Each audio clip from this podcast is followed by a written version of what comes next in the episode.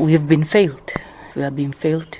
The one thing good that would have happened is that we would have been given the explanation as to why or what is happening, mm. which we did not get. So mm. we go home blank and not knowing anything, only to be told that we will be called. As to when you'll be called, you don't know.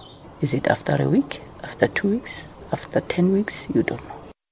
This 51 year old woman was diagnosed with breast cancer in February 2016. She first noticed swelling on her left breast, which did not subside.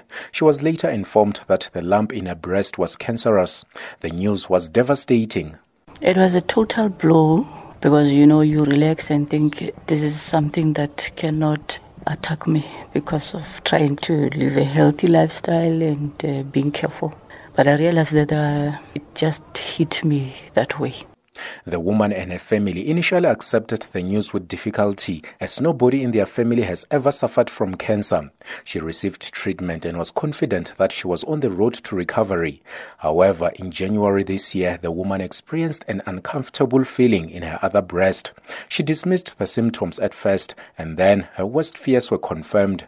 The doctor the clinic confirmed that there's a lump, and then she referred me to Helen Joseph. And at Helen Joseph, then they continued with the treatment. They did mammogram, biopsy, and then they confirmed it's breast cancer again.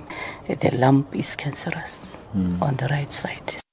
She had to go under the knife again. They did an operation in April and totally removed the left breast and a bit of the right one. Later on, they gave me the results of the operation that they have done it, but the margins are still remaining with cancer. And they couldn't uh, do another operation. Rather, they referred me to Charlotte Maxeke for chemotherapy. She was then given chemotherapy treatment at the Charlotte Maxeke Hospital around June July this year. Apart from hours of waiting at the hospital, the provision of treatment had been relatively smooth. There was just one occasion where she demanded treatment after being told to come back another day. Now the woman says her life was placed in danger on Thursday last week when the hospital failed to provide her treatment. After seven and a half hours, I was able to see the doctor who explained to me that uh, she's just checking on me and uh, giving the script as usual to go to the chemist, but they do not have the chemotherapy, and she cannot explain as to why they do not have it because she also does not know. Mm. And at the pharmacy as well, I was told there's no chemo.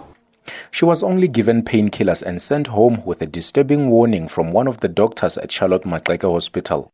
She said, I'm safe up to 72 hours. Later than that, I'm at risk.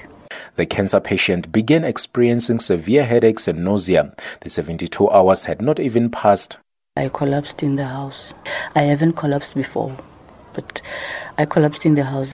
Her family took her to see a local doctor where she received temporary relief, but her worry is that the cancer could spread to other parts of her body if she continues to be deprived of the much needed treatment.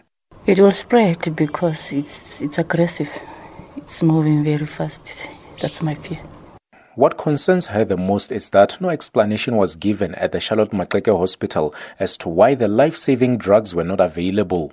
Although she describes the chemotherapy as unpleasant due to the side effects, she appreciates the relief it brings. Over above those side effects, the mind knows that this is the one thing that helps me survive, that gives me hope that uh, I'm on a journey to recovery. It gives me hope that whatever is troubling my body is being some way. Hospital officials say the shortage of chemotherapy drugs is being investigated. I'm Wisani Makubele in Johannesburg.